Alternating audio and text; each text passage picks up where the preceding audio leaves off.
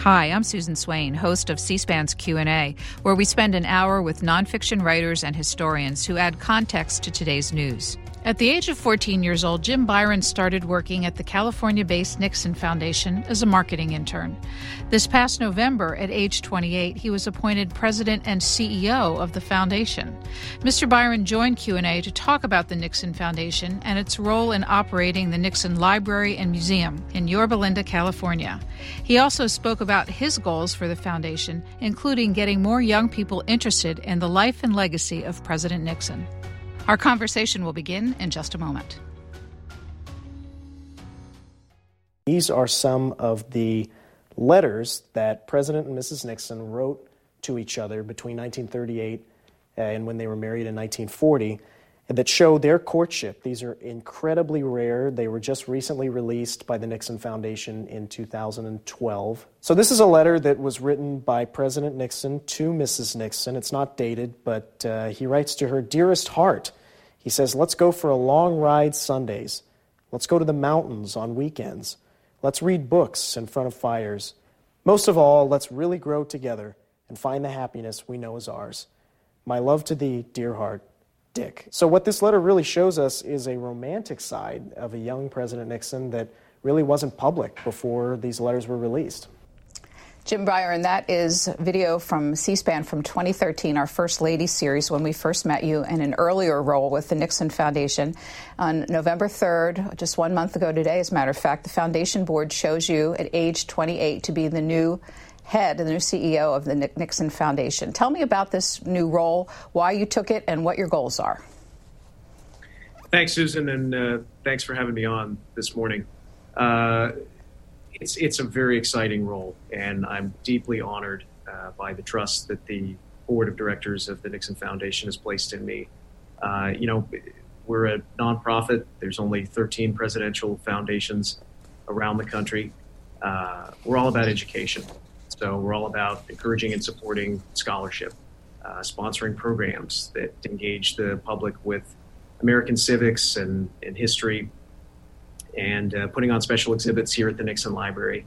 Uh, if I can use those tools, uh, our mission work, to deepen an understanding about Richard Nixon uh, and Mrs. Nixon and their times, uh, the times in which they served, particularly among millennials, uh, people my age. I'm only 28.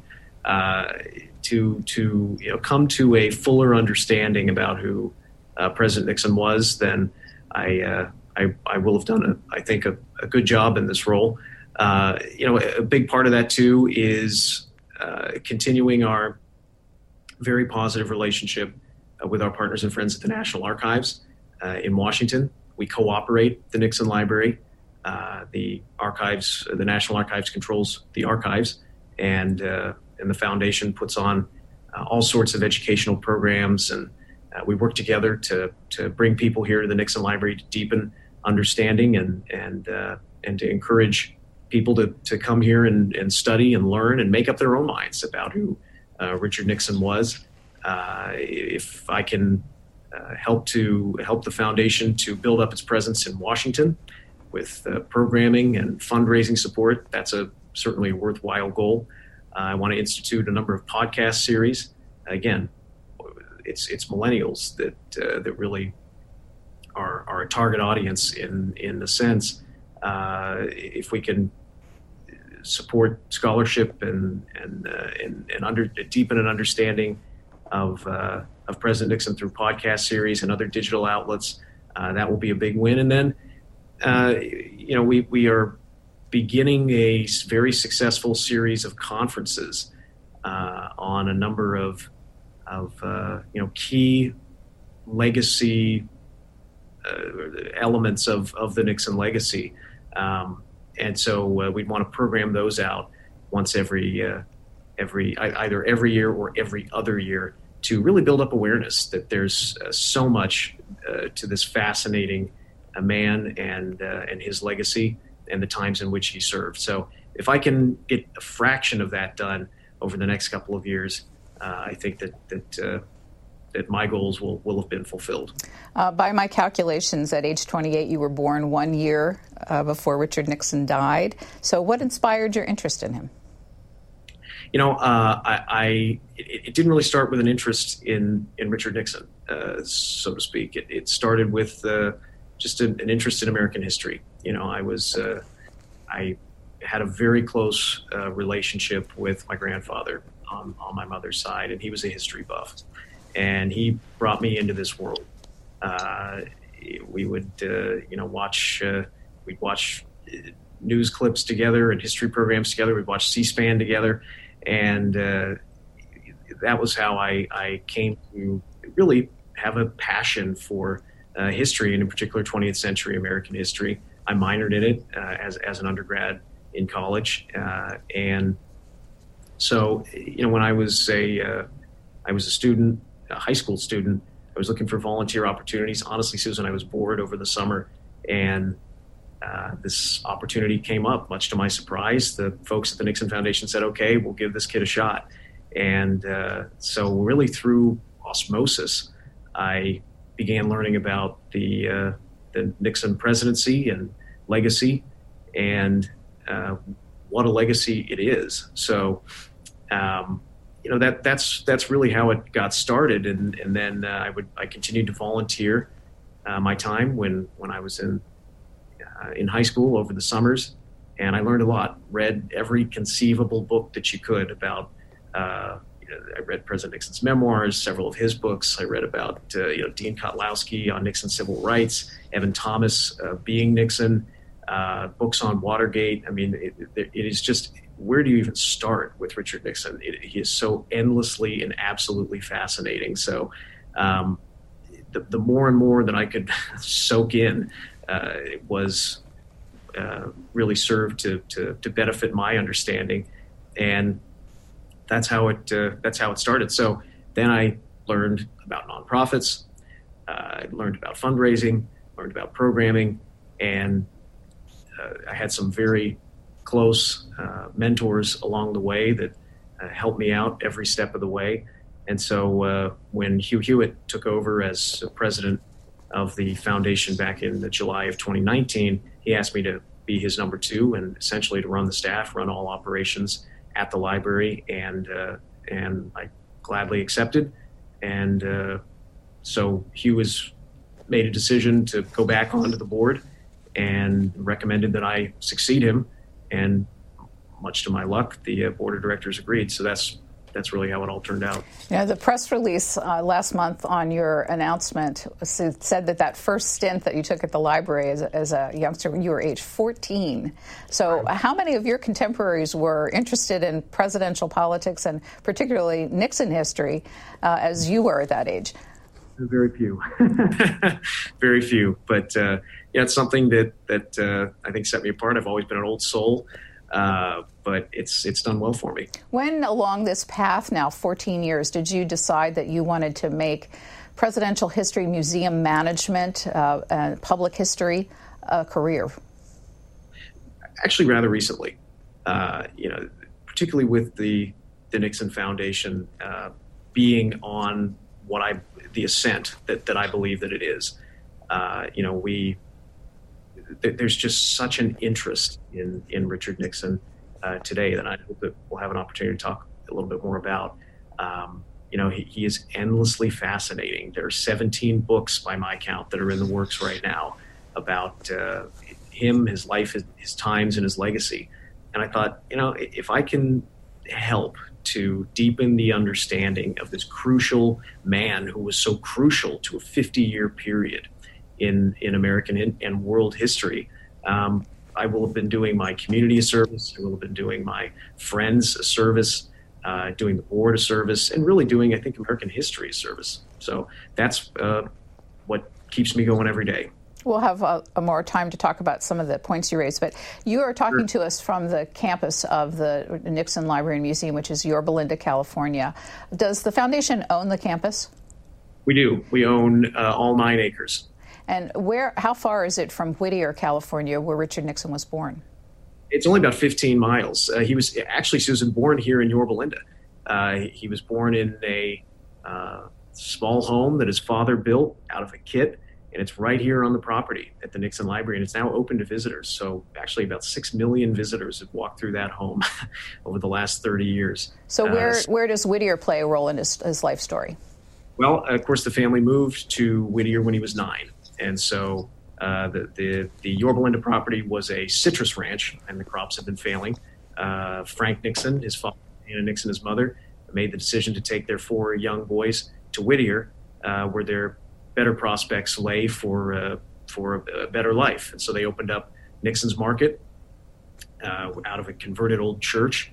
And uh, when Richard Nixon was 14, uh, he would get up at four in the morning every day, and he'd take the family car to downtown Los Angeles, and he'd go to the uh, vegetable and fruit markets, and he'd pick the, the freshest and ripest fruits, and he'd get back into the car, driving back to Nixon's Market, stock the uh, wares in, in the store, and then he'd go to school.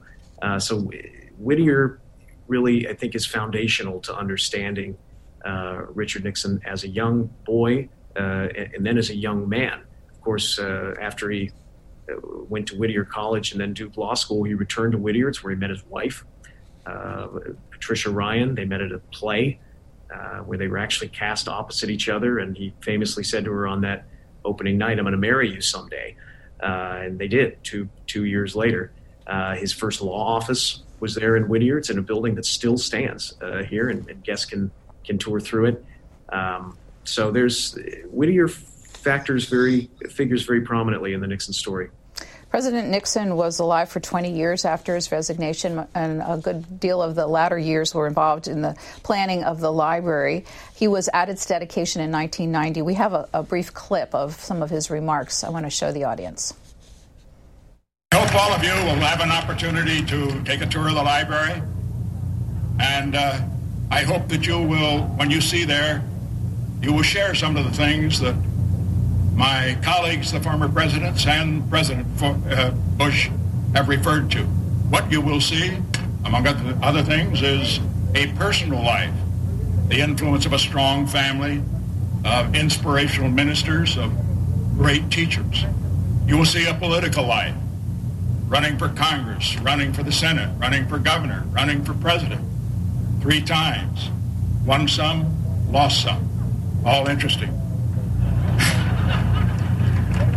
And you will see also the life of a great nation, 77 years of a period in which we had unprecedented progress for the United States. And you will see great leaders, leaders who changed the world, who helped to make the world what we have today. Seeing those things, those things, will certainly be interesting. Let me remind you that when you go through this library, I hope you will remember that while the past is interesting, it is important only insofar as it points the way to a better future. What resonates with you about those remarks? He said it best, Susan. Uh, that's exactly the mission of the Nixon Foundation.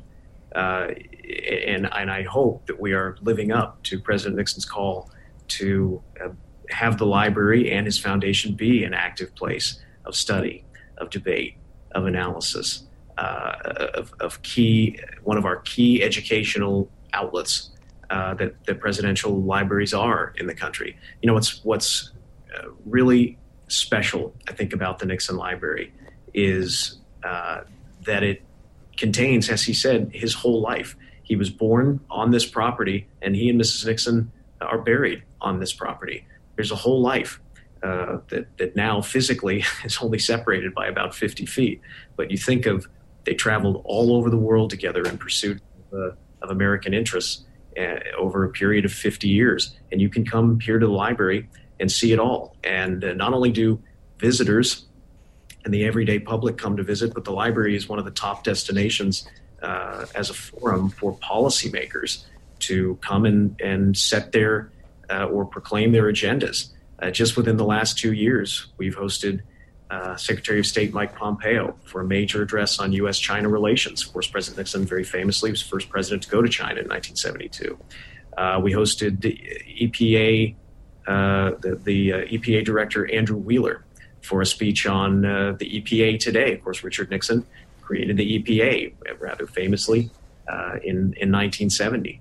Um, just yesterday, uh, we had coming in virtually for the first, uh, for the inaugural Nixon National Cancer Conference, we had NCI Director Ned Sharpless, President Biden's NCI Director, spoke to about 200 people in our East Room. So the library, you know, not only tells the Nixon story, but serves as a, a very active forum today for uh, for policymaking.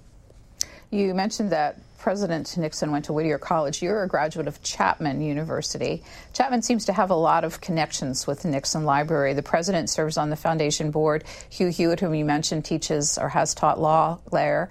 You're an alumnus. Uh, what is the connection between uh, Chapman? Tell me about it, first of all. And what's the connection between the two institutions? Well, that's a great question, Susan. Uh, you know, Chapman is uh, has has a certain number of benefits Uh, that that we enjoy uh, together with with uh, uh, you know in partnership. Uh, they're only about ten miles away from the library. Uh, we've worked with Chapman to build a presidential studies center with two historians that study not only Richard Nixon but really 20th century American politics and the presidency. Uh, so if we can use the vast Nixon archives, there's 47 million uh, pages of documents, uh, over 300,000 photographs, 2 million feet of film. If we can open these documents to students through the Presidential Studies Center at Chapman University, we will be fulfilling our educational mission and allowing those students a hands on educational experience to come here and really learn uh, so many different aspects of American history and uh, and and international politics. Um, you know, as you said, Dr. Struppa is on the board uh, on on our board. Uh, Hugh Hewitt is a member of the law school faculty at Chapman. Um, George Argyros, Ambassador Argyros, is a longtime supporter of, uh, of, of both Chapman and the Nixon Library, and his wife Julia and his daughter Lisa uh, and, and, his foundation uh, are, are, still enormously supportive. So, you know, there, there's just a there's a great educational relationship between the two institutions that frankly, we both benefit from. We've talked about Hugh Hewitt a few times already. He was the first CEO of the foundation, came back, as you mentioned, for a second stint uh, just recently as your immediate predecessor. We have a clip from an interview with him uh, talking about his association with Richard Nixon. And they how, were also, how much time did you spend around Richard Nixon?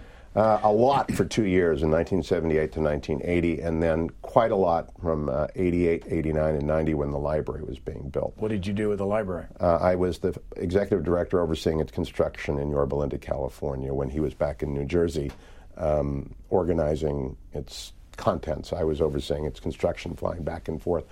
and in San Clemente, I was one of his writing staff. What did that cost?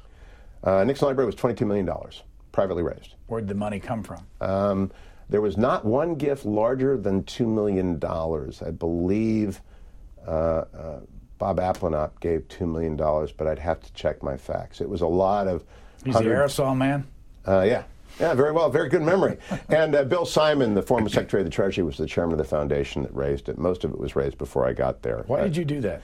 Uh, because the president had been very good to me. President Nixon had been very good to me. Um, he was How? the best boss I ever had. He would spend an endless amount of time answering questions. I wasn't a very good writer when I started. I was a very good writer when I finished. Uh, Ray Price was the chief of the writing staff. There were three of us Tod Lindberg, myself, Ray, and the president who wrote everything out in longhand.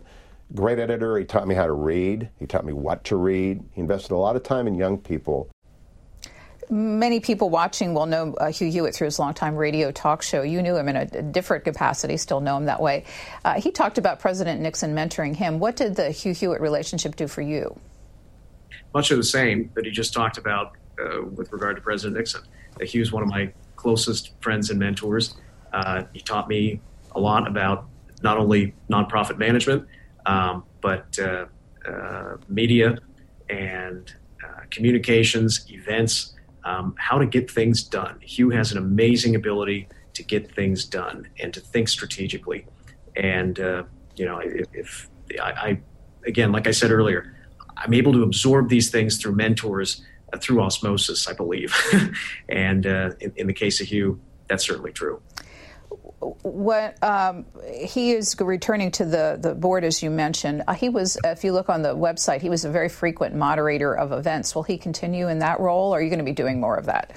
Uh, we will, well, as he said, you know, Jim, you're the boss now. Uh, but he, he, he, has said that he will do anything to support us uh, and support the success of the foundation. Believe me, I'm going to take advantage of it. Tell me about that board, uh, 24 members. Who's on it? Uh, our chairman, uh, Dr. Jim Cavanaugh, uh, really another of my mentors, an inspirational man, a brilliant mind. Uh, got to start at HEW in uh, the late 1960s and then was brought over to the White House to the Domestic Council in 1970. Ended up running healthcare policy in the Nixon administration, played a major role in yesterday's uh, Nixon National Cancer Conference, and really plays a role in, in setting the strategic direction of the foundation. Um, really, a, a, just just a, an amazing individual. Um, so yeah, we have we have 24 members uh, of the board. Four Nixon family members serve on the board. Uh, President Nixon's two daughters, Tricia Nixon Cox and Julie Nixon Eisenhower, Tricia's son, Christopher Nixon Cox, and Julie's youngest daughter, Melanie Eisenhower, both on the board as well. Uh, former California Governor Pete Wilson is on the board. Everett Alvarez, the longest uh, held prisoner of war in Vietnam, if you can believe it, Everett was held for eight and a half years in uh, in the so-called Hanoi Hilton. Absolutely inspirational figure who I'm privileged to call a friend, and uh, Everett is is on our our board as well. Uh, it's it's a really a, a, group of dedicated individuals who are passionate about education, his, historic edu- uh, American history education, and civic education. And uh, I'm I'm uh, privileged to work with all of them. We have a bit of video of Julie Nixon Eisenhower talking about her father at a foundation event. Um, I want to show that just to give you an opportunity to talk about how the Nixon family members are involved in the work of the foundation. If my father were with us tonight, he would say to all of you, Thank you, thank you, men and women of the Nixon administration, for serving in the most challenging times imaginable and for doing a job superbly and brilliantly. So many achievements in five and a half years. And he would say, Thank you to the bigger Nixon family, the friends, the supporter who have come here tonight to celebrate. Sometimes I'm asked what it was like for my family to defend my father during the embattled moments in the White House. And my response is simple he was the best father in the world. He loved this country, and he made us proud. So, how does the family get involved in addition to sitting on the board? Well, before I answer that, I just wanted that was a great clip. That was at the uh, 2013 centennial uh, birthday dinner at the Mayflower uh, Hotel in Washington, which I was at, and I think Julie brought down the house. She was the last one to speak, and we just it was it was great to go out on that note. Um, the family uh, is involved uh, largely uh, by giving advice, and uh, I'm in touch with Tricia and Julie regularly, and they they are close confidants. And I mean, few people are are able to give I think, better advice because they were there, and not only were they there throughout the entirety, of course, of the Nixon presidency, but you know this is this is uh, this is their father and, and their mother uh, who who really uh, play these these pivotal roles in American history. Um, what I really admire about well, one of the many things that I admire about Tricia and Julie is that uh, they both recognize the need to uh, get new generations involved, and both were very supportive of me uh, in this role. And I really love that uh, Christopher and Melanie are both uh, involved with us on the board. Again, representative of that next generation. How involved in the details of the exhibits and also the kinds of speakers that you book are the board? Do they, uh, is the board do, does it have a yay or nay function of, as to the content uh, of the library and the direction that you take from an editorial historical perspective? the, the board really empowers the CEO. And uh, of course, I, I uh, you know, consult widely with uh, the board as advisors. But uh, you know, really, it's it's the CEO that sets the direction. For the first 17 years, the Nixon Library declined to be part of the National Archives system. Uh, the, um, I guess I'm wondering if you could tell us a little bit of the history of why ultimately the decision was made to join the NARA, as it's called, National Archives and Records Administration. Sure.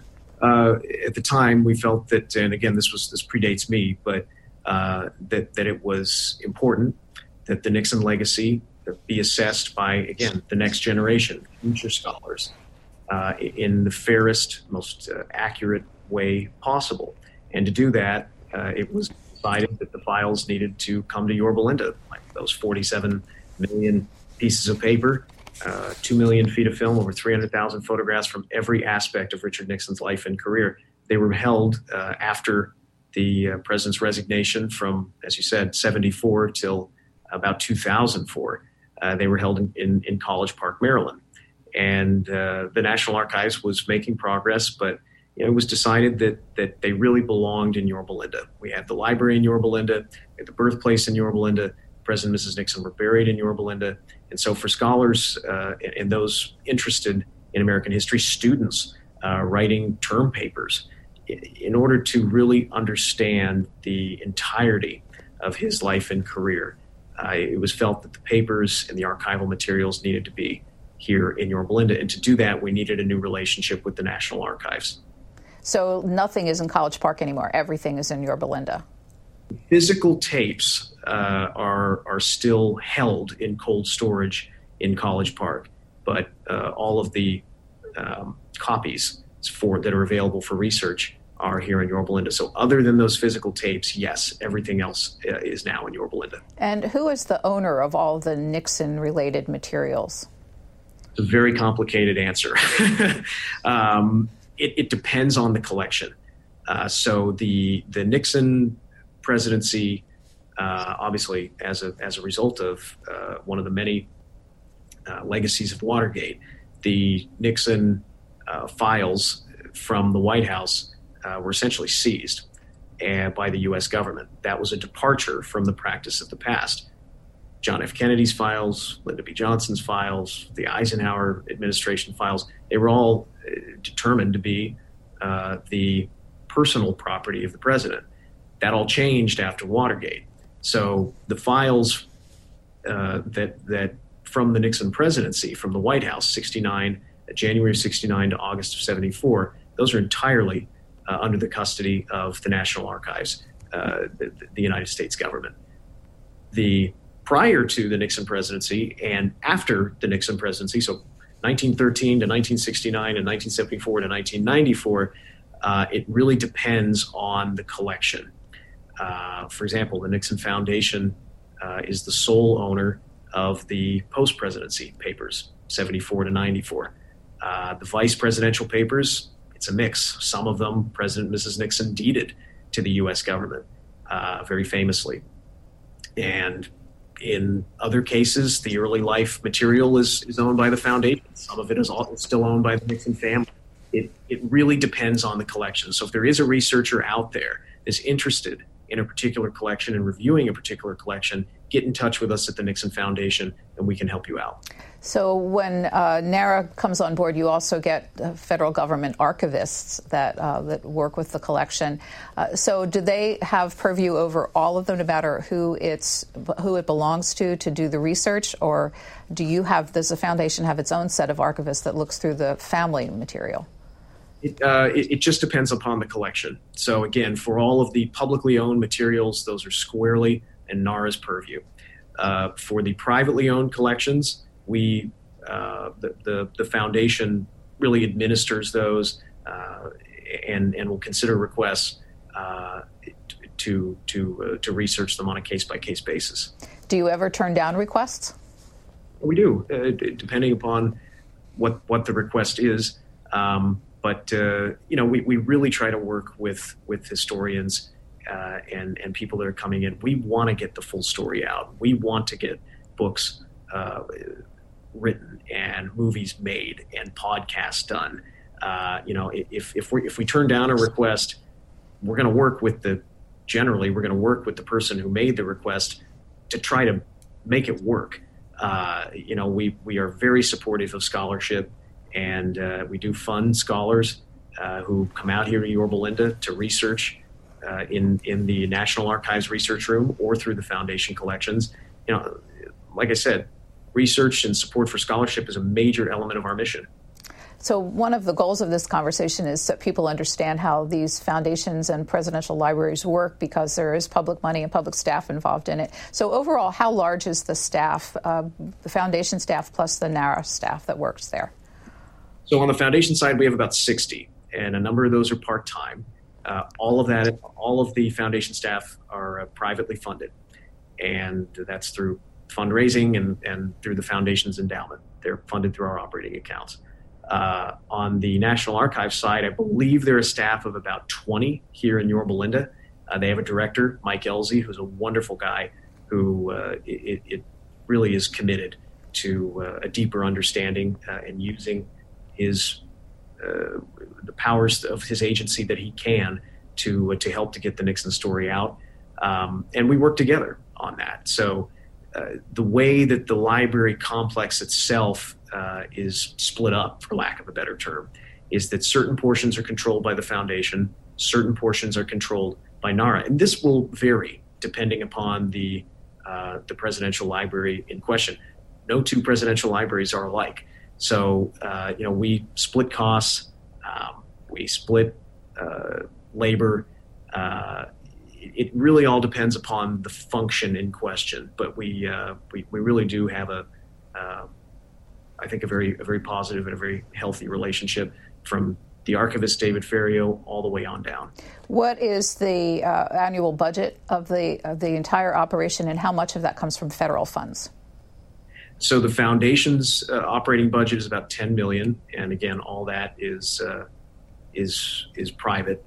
Um, the you, would have to check with the National Archives to see how much of the total uh, you know, National Archives appropriations are given uh, to to the Nixon uh, Library itself. But I'll tell you that uh, when it comes to the split costs that I mentioned earlier, uh, the National Archives does control more square footage uh, in, the library right now, and so they do bear a larger burden of the electrical and maintenance costs, and, and that, those are public funds. But uh, the foundation recently raised 25 million to uh, renovate, completely renovate and overhaul the Nixon Library and Museum. We opened that about five years ago. A wonderful guy in, a business titan named Fred Malek, uh, who was a mentor of mine, uh, raised the 25 million to uh, to redo that library. So that was all privately raised, and then the foundation donated the completed library and and museum after the renovation to the U.S. government. So uh, your your portion of it uh, is private donations, private solicited donations, also memberships people can belong. Uh, you also yes. rent the facilities out. So what happened during COVID? Uh, you, you weren't getting admissions to the library. You couldn't rent the facilities out. So how did you survive the last almost two years? COVID was was tough. I mean, like institutions across the country, and particularly museum institutions across the country, COVID was uh, it, it, changed everything. Um, but we took advantage of of the opportunities that we could offer uh, as a as a closed facility. Again, like you said, Susan, we had no income coming in. Our endowment was a, a disaster. Uh, the we had no revenue from from private event sales. We had no admissions. Uh, membership was about our only revenue stream, and even that took a hit. So you know, we, we, we took advantage of, of, of what we could, and that was our position in the community and the fact that we could do good things for, for good people uh, and, and try to, uh, as, as Mrs. Nixon did as, as First Lady, try to alleviate uh, some of the suffering and to encourage volunteerism. So we uh, launched what we call our Conquering COVID campaign. Excuse me. That included more than 40 blood drives with the American Red Cross and other blood banks here in Southern California. We donated, uh, you know, we, we used the East Room uh, at the Nixon Library. We have a full scale replica of the East Room in the White House, which is just beautiful. And, and, and we do foundation events in there, and it's one of the uh, spaces that we rent out as well. Um, we we uh, brought in beds that, that folks would uh, lay in and, and, and blood was taken and that would go to the blood banks because I've, as you recall very early in the covid pandemic there was a shortage of blood. So again what what we considered what can we do to help? Uh, we acquired a million masks uh, from a very generous businessman in, in new york city and we donated 700000 of those masks to uh, small businesses in the community to schools uh, and, to try to uh, you know encourage economic activity there again, to try to get kids back in school and to keep people safe. I mean that's really what it what it came down to. Um, we we had four food drives. We partnered with local uh, centers of worship in our community, and uh, people came through and and, uh, and, and were able to pick up food to to feed their families. So you know even though we were closed, we um, we we really made the best out of it, and and we we benefited benefited a, a heck of a lot of people. The challenge that you, as a public historian, and all museums have is operating in the digital age when audiences are much more accustomed to fast paced uh, digital events, often in their own homes. So, how are you? You've t- talked a, a, number of times about the challenge of, uh, of reaching millennials. How are you approaching that? How do you get people through the door in the digital age? Social media that is the uh, that is the key right now. Social media and podcasts. I mean, taking advantage of the opportunities that are out there.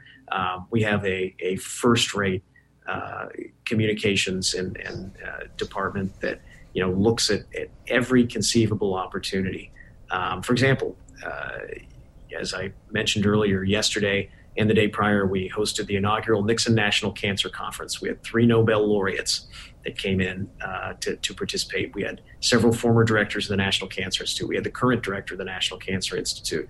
And so, as we were interacting with these scientists and doctors and clinicians that were coming in from, from all over the country, uh, we considered in advance how do we project that out, right? So, um, our newest uh, special exhibit, which we just opened uh, two days ago, is called A Commitment to Hope, Richard Nixon and the National Cancer Act.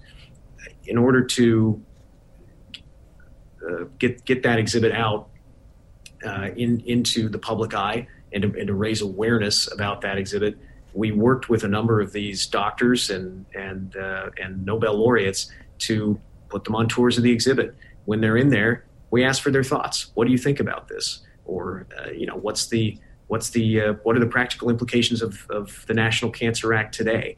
And then we were able to build those into Instagram packages, uh, Facebook Live videos, uh, tweet those out, and and, uh, and, and through LinkedIn. I mean, LinkedIn has an amazing algorithm for the business and, and finance community.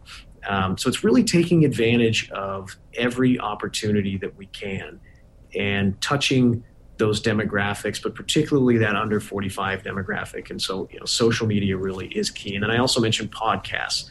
Uh, like I said, we are, we have a couple of podcasts that we're working on right now that largely key off of uh, key 50th anniversaries of the Nixon administration. You know, that's that's really what we are uh, celebrating and commemorating right now.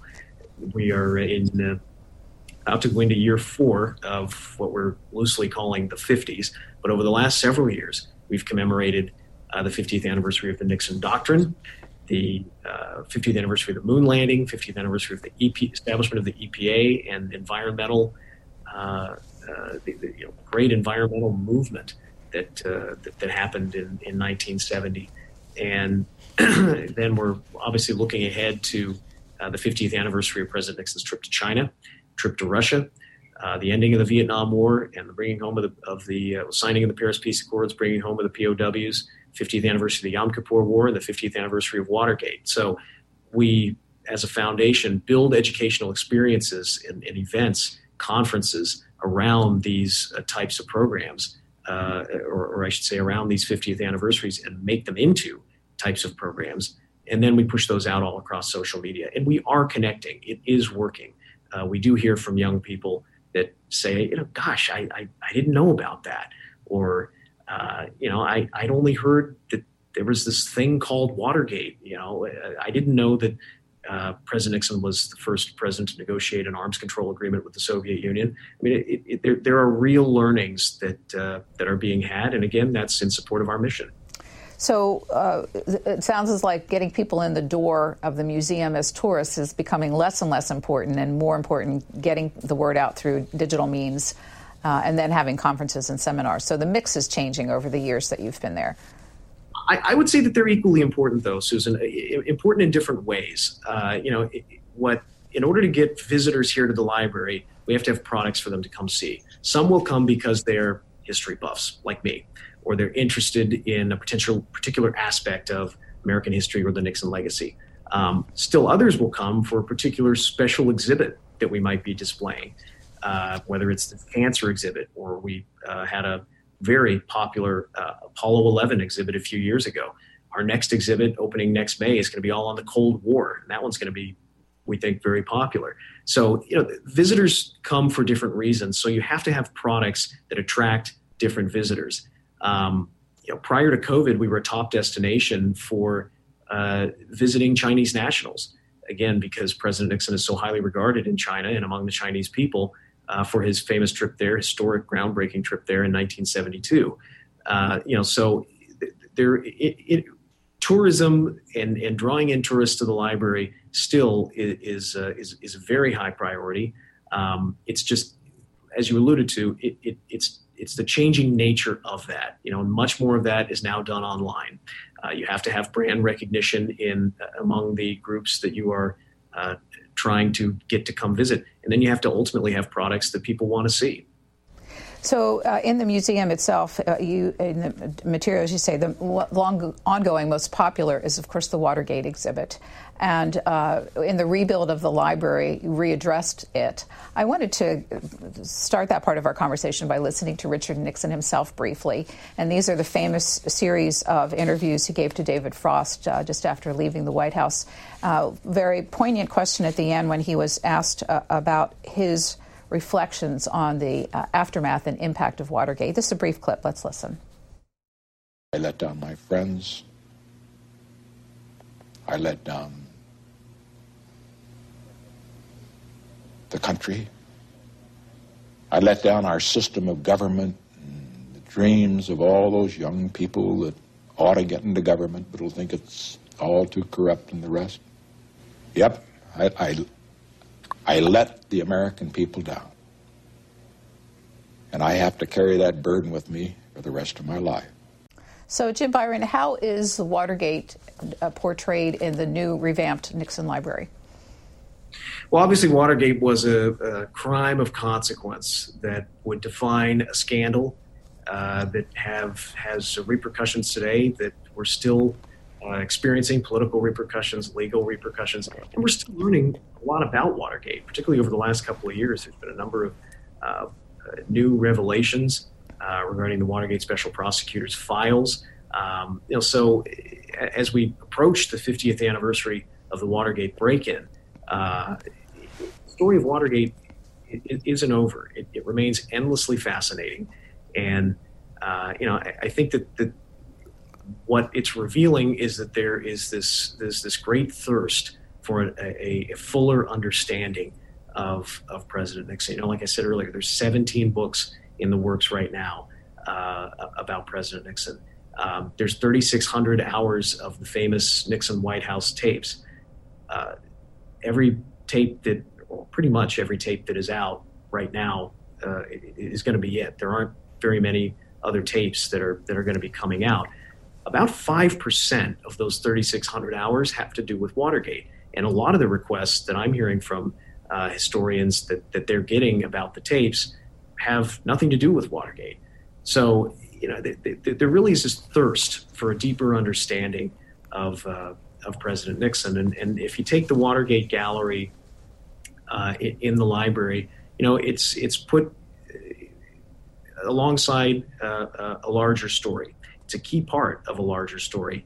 And, uh, you know, it, it, it is the largest gallery devoted to a single subject, as it was in 1990 when the Nixon Library opened. Uh, and, and, you know, visitors can come and, and they can learn about what happened and they can, uh, they can contextualize it. You'll uh, see at the Nixon Library that when you, uh, when, when visitors go through the Watergate Gallery, they then start to learn about President Nixon's early life And so, what we've uh, tried to do there is uh, communicate to visitors that at one of the most difficult periods in our country's history and at a difficult period for President Nixon personally, it's very important to understand who he was as a man. And so when you round that corner coming out of the Watergate exhibit, you uh, look out these enormous windows uh, at the birthplace home, the home that his father built in which he was born, and learn about his family and his early life in Yorba Linda and Whittier. And, uh, you know, really realized that, that this was a man who was a visionary leader, uh, who was committed to uh, public service, who had bipartisan achievements, and uh, who was, was really a, a, the, the world and the nation's preeminent geopolitical grand strategist. You know, in, in that clip that you showed, he said uh, that he uh, let down a, a, number of young people uh, who, who may have wanted to go into government. Well, there were a number of young people who he brought into government who went on to enjoy wildly successful careers, uh, and, and many of them are, are remain uh, personally bound to uh, to President Nixon. They are legatees of the Nixon administration. Many of them have, have told me told me that UN Ambassador George H.W. Bush started in the Nixon administration. Uh, Colin Powell was a White House fellow in the Nixon administration. George Shultz, uh, Alan Greenspan was in the 1968 campaign. Uh, business titan Fred Malek, who went on to become president of Marriott and, and the president of Northwest Airlines, co-chairman of CBRE. Uh, Barbara Franklin, Bobbie Kilberg, Paul O'Neill, Henry Kissinger. Uh, uh, President-elect Nixon pulled Henry Kissinger from the Rockefeller staff and brought him in as national security advisor. Today, he's arguably the world's preeminent international statesman.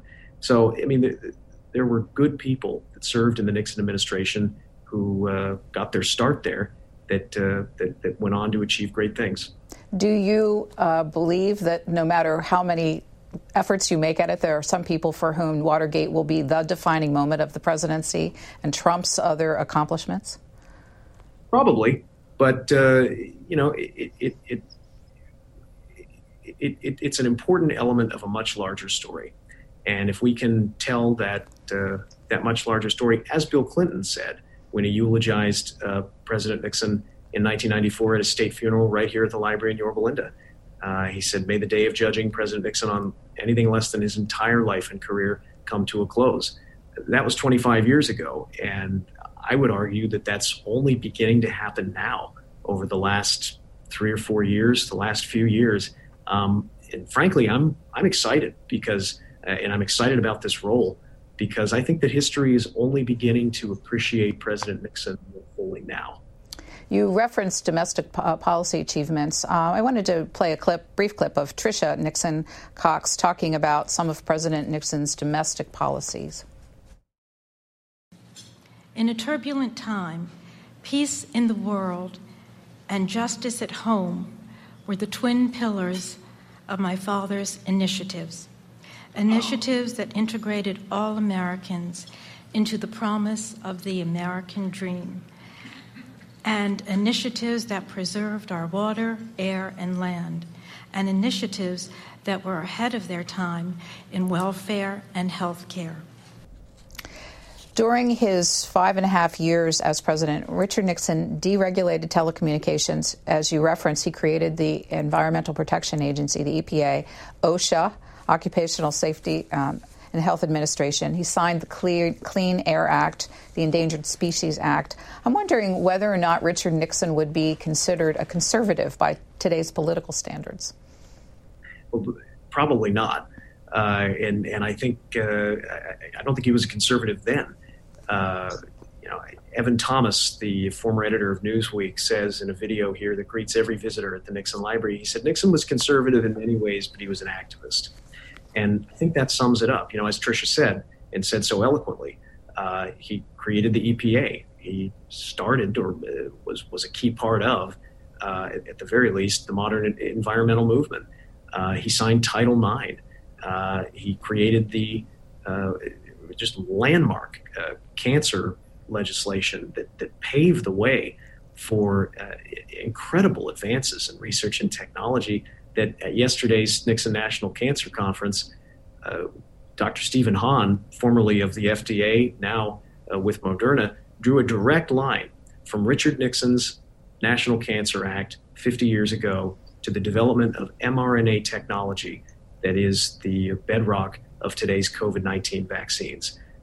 To say that, that President Nixon was a, uh, a, an accomplished president in the foreign policy field, you can say that. You also have to say that he was enormously uh, an, an, enormously accomplished president in the domestic policy field, uh, because many of his of his uh, domestic achievements really stand the test of time. But they are very different than the direction of the, con- contemporary Republican Party. And I'm wondering where that puts the Nixon Foundation's programs uh, ideologically, given the direction of the Republican Party, and where you see common ground with the direction the party is going today. Yeah. Uh, I'll, I'll, leave the, the comparisons to the you know party today to the to the historians, but uh, I'll say that you know in terms of the foundation's programming, um, we are all about emphasizing that President Nixon was uh, uh, operated in a in a bipartisan spirit in working with Congress and has real bipartisan achievements to show for it. Uh, you know, President Nixon was the first president to come into office since Zachary Taylor, with both houses of Congress against him, uh, controlled by the opposite party, and yet he was able to create the EPA, uh, sign Title IX, create OSHA, uh, pave the way for a, a new relationship between American Indians and the U.S. federal government. He restored tribal lands uh, to to uh, to American Indians, uh, particularly those in in uh, in Taos Blue Lake. Um, he, he revolutionized cancer treatment and research. So, you know, he he he was, I would argue, not a conservative. Uh, I would argue that he, that he really wasn't a liberal either. It, it was pragmatic moder, uh, moderation, and uh, you know, so if that puts him in in a in a you know sort of no man's land with uh, with today's uh, Republican Party, I don't know if it does or doesn't, but um, yeah, I, I, I, think that, that that is a record to be proud of, and and that's what we ought to be uh, emphasizing and uh, and pushing forward from an educational perspective. You mentioned his detente with the Soviet Union and his opening of China in 1972. You've got an ongoing series of programs that in the foundation, the Nixon Seminar, and its goals seem to be to explore a philosophy called conservative realism. Can you tell me what that means in the context of his accomplishments? Sure. So, uh, you know, President Nixon was the ultimate uh, realist. That was how he uh, and, and set foreign policy and how he and Dr. Kissinger, uh, you know, really operated on on a geopolitical uh, scale. As I mentioned earlier, you know, he really is America's preeminent geopolitical grand strategist, and they did this all from a philosophy that's rooted in realism. So, uh, you know, what the Nixon seminars do, or, or, what they're intended to do, is to provide a pathway for uh, the Republican Party today to and and the Democratic Party today to uh, to say you know this is what worked then. Here are a set of policy prescriptions that may work that we would recommend would work now. Uh, and, and, it's not the foundation necessarily recommending it. It's it's the members of the seminar. Uh, the seminar is co-chaired by uh, former Secretary of State Mike Pompeo and and former National Security Advisor Robert O'Brien and, and has uh, 15 members from the Bush, Obama, and Trump administration's national security uh, experts. And, you know, really they, we set the topic working with, working with the moderator. And we say, you know, President Nixon did it this way and here's how we'd recommend that it be done today. Uh, you know, so it, it, it's meant to uh, guide and recommend and advise. And so it, it's become, in a sense, one of our uh, many uh, key educational programs that we hope uh, members of uh, th- this administration and whatever the next administration is, it might be the same administration, and, and members of Congress, you know, can, can key off of in as they're formulating key foreign policy uh, prescriptions and, and, agendas. On a lighter note, we have about four minutes left. You uh, recently opened an exhibit of correspondence between Richard Nixon as an ex president and Donald Trump. Can you tell me about the letters that you found and what one learns about the two men from them? They were, uh, I mean, just what amazing finds. We uh, discovered these letters, we uncovered them. You know, anybody who goes searching through the archives knows that it's like you, you can find a needle in a haystack. And we found a few needles in, in these haystacks. And so we pieced these letters together.